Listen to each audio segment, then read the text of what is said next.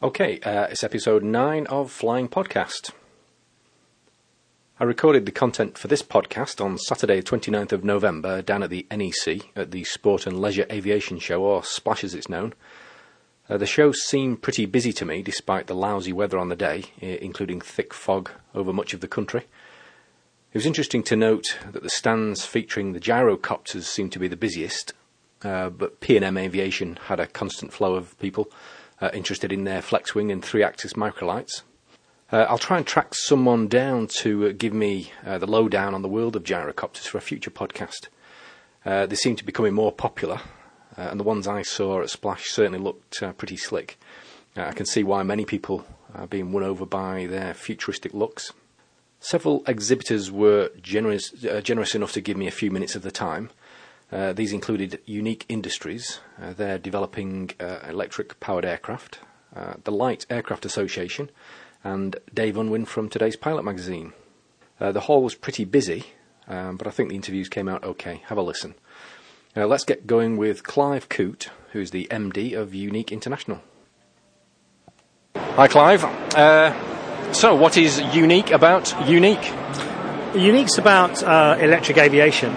It was a company developed purely to expand electric aviation. Tien, my partner, and I have always been involved in electric products, and we love aviation, and so we developed a company to progress that. Okay, at the moment you have an EPAC, which is an electric motor for a paramotor, is that correct? EPAC is a complete electric paramotor power system. With motor, prop, cage, batteries, charger. So it's EPAC itself is a system as such. Okay, so that's a straight replacement for your usual petrol engine that you usually see flying around? Absolutely. It is a standard paramotor with an electric unit on it, using one large battery pack.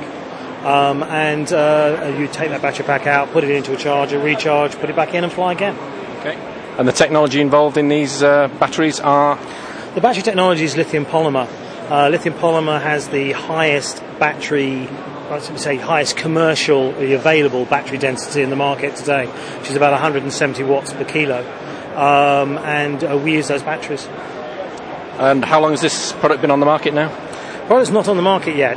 It's been under development for about 2 years, and we've been flying EPACs now for nearly 18 months. We're constantly upgrading and changing the specification. It's a bit like a river, it just keeps flowing and we keep changing things. And hopefully now we'll be actually on the market sometime in February. And alongside the EPAC, you're also developing a fully fledged, an ultralight, is it? It's a sub-115 kilo class aircraft. And in fact, the EP200, the sort of code name we use for it at the moment, was started before EPAC. Actually, EPAC came from that. Because we wanted something that possibly had a bit more instant commercial application. And we've been flying the EP200 now again for over a year. It's flown constantly. The difficulties we have, though, we have to fly by radio control at the moment. So hopefully the first manned flights will be in March next year. Okay, and just describe what the aircraft looks like. It's a three-axis, looks like a little microlight, doesn't it? Yeah, it's a three-axis single-seat microlight, high wing. We've got twin motors on it. We look for sort of safety in numbers, so to speak. We're at the moment flying it around the 200, just over 200 kilo mark, ballasted to 95 kilos for a 195 kilo person. And it flies absolutely fantastically, it really does. I've seen the video and I can vouch for that. And where are you in the development of that one? We are just starting doing moulds for tailplane and fin. Final designs are just completed now, and so the moulding process will start through December, and then we hope to have, as I say, the first prototype ready for flying sometime around March. Okay, what sort of legislation does this fall under? Is it? Well, it's the 115 kilo, microlight class. Okay. So legislation, luckily, is fairly light. And what sort of license do you need to fly one of these? Basically a microlight license. That's it really. Okay, and in terms of the batteries for both the EPAC and the EP200? What's the sort of charging time, and how long a flight can you expect to have from one of these when they're fully charged? What we try to do is to get a pack that will work for both units, so that we've got something that's interchangeable with the charging systems. The EPAC main pack takes about an hour and a half to recharge on the high power charger, but then with lithium polymer cells you have to cycle them to make sure, balance them, I should say, not cycle them, but balance them, so all the cells are the same. And we have a balancing charger, and you need to do that about once every 10 cycles, it charges, discharges the battery, and that takes about 3.5 hours. And the flying time once you're fully charged? Fully charged for the standard EPAC, you're getting about 30 minutes flying for your hour and a half recharge. We can add another pack to the EPAC to give you 50 to 60 minutes flying. Okay. And do we think this is the future of aviation? Tien and I both definitely think it's the future of aviation, unquestionably. And what has been very refreshing for us is that everybody we've met at the shows just says it's the future. Everybody sees exactly what we see. Mm-hmm. It certainly makes sense, doesn't it? Especially with avgas prices, etc. Environmentally, avgas prices, it's quieter, it's more environmentally friendly, it's more cost effective for charging, you don't need the maintenance on it, which is something that really appeals to lots of people. No tinkering of carburettors, lots and lots of girls that can't have said they'll fly now because it's electric, and everybody understands electric. Yep. So, we really believe it is the future. And the control really is, it's on and off with a switch on the hand grip. Just literally turn it on, you've got all the data feedback on the hand grip, squeeze the throttle and away you go. Does really sound like the future. How is the downturn affecting you?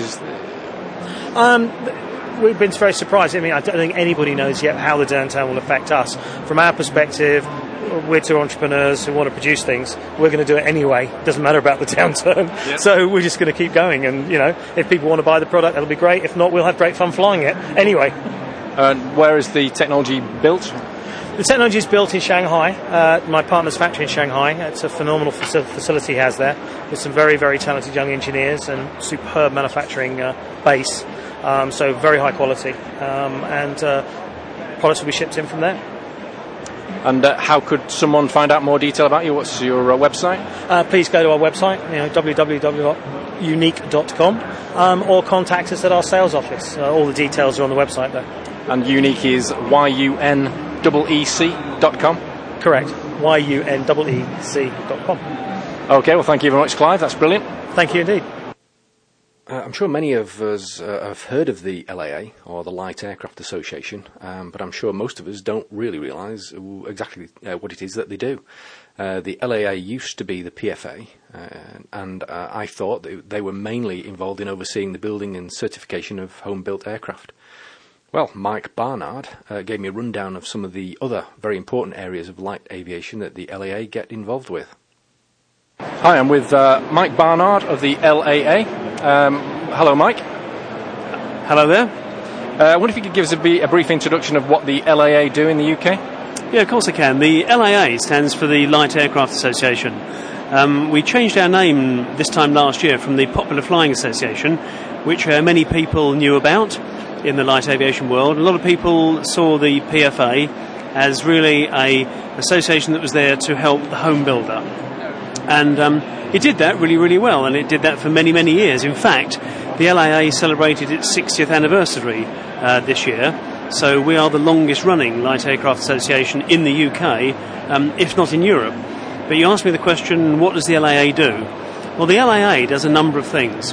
The LAA, first and foremost, is there to represent the needs of folk who want to build their own aircraft and get themselves into the air with something they've actually built themselves, which is an absolutely remarkable feat for those that do it. And the LAA is approved and endorsed by the Civil Aviation Authority to actually oversee the assessment of light aircraft for preliminary construction, for the assessment of a builder to look at his capability of building an aircraft, to oversee that builder as he builds the aircraft, and at the end of the day to actually approve that aircraft to be fit for flight in the UK, and then to recommend to the CAA the issuance of what we call a permit to fly, so the guy is then legally able to fly the aircraft in UK airspace. Once he's done that, we're responsible also for working with a nationwide team of inspectors who've been helping throughout the build process to enable the guy to keep his aircraft airworthy. So once a year, the inspector will come and look at the aircraft, and working with the owner will help him keep it in tip-top condition so it stays airworthy through the life of the aircraft. Now that's only part of what we do, and that was a lot of what the PFA used to do. But in addition to that, we have a nationwide network of what we call social struts. These are essentially groups of like-minded aviation enthusiasts who meet on a regular basis, and it's an enormously powerful resource for folk who want to get into light aviation. Because light aviation, at the end of the day, is actually regarded as a bit of a rich man's toy for lots of people. Well, actually, it's not. The vast majority of people who fly and own their own light aircraft do it very cheaply and very cost effectively, and that's what the strut system is all about. It actually helps people to learn new friends, meet buddies, and to actually help each other along. But we do a lot more than that. We're more than just building aircraft, and we're more than just a social side. In the last few years, the advent of the European scene has brought enormous pressures on what was a fairly laissez-faire environment. These days we have to fight off the requirements of Brussels, which we're doing fairly well. The European Aviation Safety Agency that's recently been introduced is there to totally take a look at all of the European aviation environments and to harmonise that into one super European environment. And we are at the head. We're at the head of the table in setting out what the EASA legal requirements for light aviation in Europe are going to be. Well, that would be good if that was all we did. But actually, within the UK, we have a huge amount of work going on to try to keep aviation affordable. An example would be the Treasury have come up with some wonderfully great wheezes to milk aviators of money. How would you like to have your fuel tax doubled without being asked? Well, we've been fighting that, and we've won that. How would you like us to require you to fit all manner of avionics to your aircraft? We're fighting that. How would you like it if we introduced a charge for anybody who owns an aeronautical radio frequency? We're fighting that. Essentially, we're fighting on a huge number of fronts to keep aviation affordable. As another example, very recently, South Wales have decided that all of their airspace, or virtually all of it, needs to be blocked off to enable the development of UAVs, unmanned aerial vehicles. And guess what? We're in there fighting that off. So essentially what the LAA is there for, it's not only to help people build and fly their own aircraft, it's not only to provide a great social scene, it's also to protect the aviation environment for people who wish to fly. And that is people who are not just building their own aircraft, but also people who belong to flying clubs. People for whom flying is going down to a flying club and hiring a Cessna. Well, we're helping those folk indirectly. Oh, and I also forgot to mention the fact that we have an absolutely drop-dead gorgeous monthly colour magazine, which comes free to every member. Our membership fee is around about £50 a year. Put into context, that's around £4 a month. The average person who is flying a light aircraft through a flying club will be spending probably upwards these days of £120 an hour. That's £2 a minute to fly a certified aircraft. And we believe that we represent incredibly great value, not just financially, but also morally. We say to people, how on earth can you have a passion for light aviation if you can't be asked to join an association that's actually rooting for you? And essentially, that's what the LAA is. The Light Aircraft Association is there for people who have a passion for light aviation. We have a membership of approximately 8,000 at the moment, and it's going up. Are we happy with 8,000? No, we're not. We'd like to see 20,000. We want to be the premier light aviation association in this country, and we're doing everything we can to do it. Do we have enough volunteers helping us? No, we don't. I'm a volunteer, I'm unpaid, as are the rest of the entire exec committee. And so the message is very simple. If you love aviation, come and check us out. Come and join us. We're a great steal. I didn't realise the LAA did quite so much, doing all those things for general aviation. It's news to me. I mean, I knew what the PFA did, but not LAA in all those regards. In terms of what the Europeans have in mind for us, I mean, I've heard as a PPLA pilot that, you know, the IMC might disappear. Speaking to some of your colleagues, they were saying that, you know, we have the NPPL over here, and the Europeans are looking at possibly adopting a European-wide sport pilot licence. Do you have any sort of information on how things are going in that regard? Yes, we do. The EASA has issued a whole raft of notice of proposed rulemakings, and the objective of every representative body is to assess those, but to be at the table where the details are going to be thrashed out. It's a fact that every European country has its own view on pilot licensing, flight crew training, airworthiness, and what Europe wants to do, and this is not just for light aviation, it's for all aviation, is they want to harmonise what aviation is about. Aviation has traditionally been geared around the needs of the commercial aviation interests and military interests, but it's had a one-cap-fits-all approach to that process. But the fact is that light aviation does not need or require anywhere near the overburdening diligence that's required to fly fare-paying passengers around the world. And so what EASA is doing, it's setting out a challenge. It's saying, help us come to the table and work out a better approach to flight crew licensing. Help us work out a better approach to how we define a light aircraft. And so we're looking at a light aircraft pilot's licence within Europe. We're looking at different categories of aircraft themselves, which will be accessible and European-wide certified, that can be built or purchased and flown around Europe. These are not commercial aircraft. They're aircraft that the average European citizen can afford to buy and operate. You asked the question about night flying, IMC flying.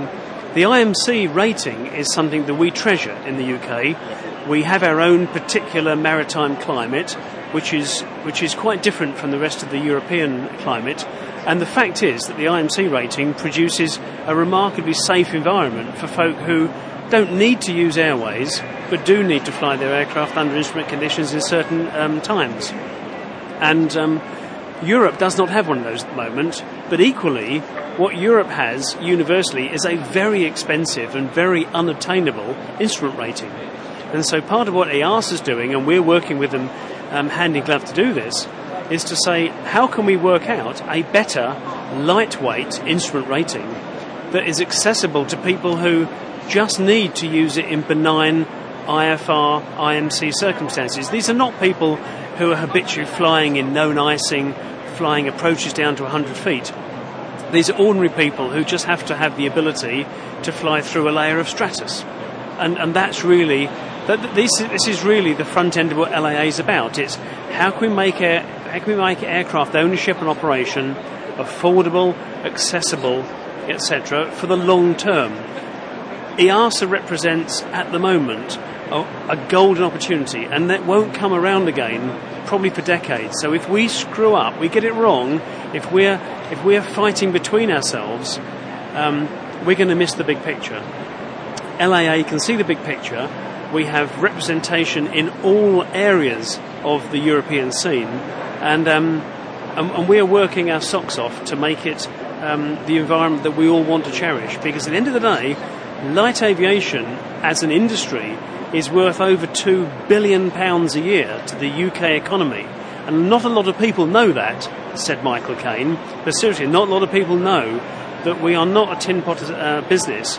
We, you know, the aircraft that we build, the services that we purchase and provide, £2 billion to the UK economy. Get that wrong, and we'll have a substantial effect on the economy. So the economy needs us, and we need the economy. Excellent. If anybody needs any more information about the LAA, how do they find you? Website? The website? LAA.uk.com. LAA.uk.com. That's brilliant. The website's there. It tells everyone what we do. You can join up online. We'd love to have you, and as I said earlier, it represents great value for anybody who has a passion for aviation. If you want to join us, come on in. The water's warm and you'll be really, really welcome. And for someone considering a home build, it's the place to start looking for the aircraft that are licensed or that have permission to be able to be home built in this country. For anybody who's thinking about building their own aircraft, the answer would be do it. Don't sit around, don't plan for the future, do it. Is it cheap? No, it's not. Will it keep you poor? Yes, it will. But as somebody who's actually built their own aircraft, I would say the feeling of actually building your aircraft and taking off for the first time in an aircraft that you built yourself is indescribable. It's a wonderful feeling. LAA is the natural first-stop shop. Come along, join us, and you have access to an enormous wealth of talent, of enthusiasm, of professionality, people who will work with you to decide which aircraft is right for you. You'll be introduced to an inspector who will work with you to help you build the aircraft. In short, we are the one-stop shop for light aviation. So if you have a passion for light aviation, the answer is come and join us. Excellent. Well, thank you very much, Mike. You're welcome. Nice to meet you. That was Mike Barnard from the LAA. I never knew they were so active in promoting general aviation here in the UK. I'm hoping to meet up with someone else from the LAA, John Cook, in the not-too-distant future to talk about the LAA's role in flight training, a quite interesting subject in its own right. Next on my list of people I wanted to speak to was Dave Unwin from Today's Pilot magazine. I wanted a quick overview of the exhibition and the aviation market in general. Let's hear what Dave had to say. Right, with Dave Unwin from Today's Pilot. Hi, Dave. Hey, Steve. Nice to meet you. A couple of questions then about, we're here at Splash at the NEC in Birmingham. Any particular highlights of the show you've seen so far? Well, I've not actually seen it yet, but you've just tipped me off about this electric-powered aeroplane, which, as soon as we've done this interview, will be where I'm headed. I'm a big believer in electric-powered machines, particularly for fun aircraft, because by definition they're very, very clean. I've been looking at some regenerating electric-powered airplanes in the States quite recently, and for sport aviation they represent a very, very exciting possibility. Right now it's just a possibility because the energy density of batteries still aren't quite adequate to make a machine where you and I would be comfortable to go on an out and return flight of, say, 2 to 3 hours. But if the energy density problem can be surmounted, then electric aeroplanes do represent a viable future for sport aeroplanes, certainly. How does this regenerative system work? Basically, it's very much like a dynamo, or the regenerative technology applied to an electric train. You have a battery, a control unit, and a controllable pitch propeller. For takeoff or for cruising flight, the battery drives an electric motor which turns the propeller, and then when you're in an area of reliable lift, or you just have surplus energy, i.e. you're very high and you want to glide down to land, you turn the controller to regenerate. The propeller then becomes a windmill which supplies energy back to the propeller, and it's working. There are people in the States flying prototypes. It's a very exciting concept, but it would only be initially for a toy, for a sport plane. Anything else caught your eye here? Is anything happening on the sort of avionics front that you've seen? Certainly. That's the last few years you're more likely to see advances in avionics. I mean, a lot of these airframes and engines are the same airframes and engines that I've seen since I've been running Today's Pilot magazine. But every year you will see big jumps in avionics whereby radios are smaller and cheaper. Certainly some of the electronic flight information systems, they're as sophisticated as something that you would have seen in an airliner 5 years ago, and now people are putting them in full 50-kilo microlights. So certainly, I guess it's inevitable, it's an offshoot off the computer industry. These things are just sort of computers, I guess. I fly a PPLA sort of aircraft, a PA-28, and it sort of occurred to me with this downturn in the economy, we're probably looking at people downshifting to microlights, moving to NPPL. Is that something you've seen as, you're obviously an industry insider? I think there's going to be people looking at more efficient flying, Steve. You're exactly right. And certainly a lot of the modern ULAs, microlights, the 450 kilo machines in the UK are very, very capable machines, but a lot of them, unfortunately, are hamstrung by the 450 kilo limit, in that two guys like us just won't be able to carry a huge amount of fuel and remain within the 450 kilo limit. I personally am a really big fan of the FAA's Sport Pilot Licence and the light sport aircraft category, which is, as you know, 600 kilograms, 120 knot cruise fixed pitch, because they're more accessible numbers. And also the FAA have introduced something called Sport Pilot Mechanic, which means, having successfully undertaken and passed the Sport Pilot Mechanic course, you can do all the maintenance on a machine that you own and is registered to you. Personally, I think that that's a really important way of lowering the cost for sport aviators. Is that like to come in over here with the sort of, EASA's looking at the regulations now? Do you think anything like that is likely to come about? I'd like to think that it would, but unfortunately with the EASA, I've been tracking it, and just the NPA that they released looking at the leisure pilot licence is so much more complex and convoluted than the FARs that introduced Sport Pilot. The FARs that introduced Sport Pilot, I think the document was 120 pages, and NPA, I think it's 17C, I believe is over 800. It's European. It's a lot more people getting involved, unfortunately for us. Okay, that's brilliant. Thank you very much, Dave. My pleasure, Steve. Nice talking to you. Dave Unwin of Today's Pilot there. He was in great demand today, so I'm very grateful for the few moments he could spare for the interview. Well, it was a very interesting show and well worth a visit if you're into the lighter end of light aviation. That's it for episode 9. I hope you enjoyed it. As usual, if you have any comments, please drop me a line. The email address, as ever, is steve@flyingpodcast.co.uk. That's steve@flyingpodcast, all one word, .co.uk. Look forward to speaking to you again soon.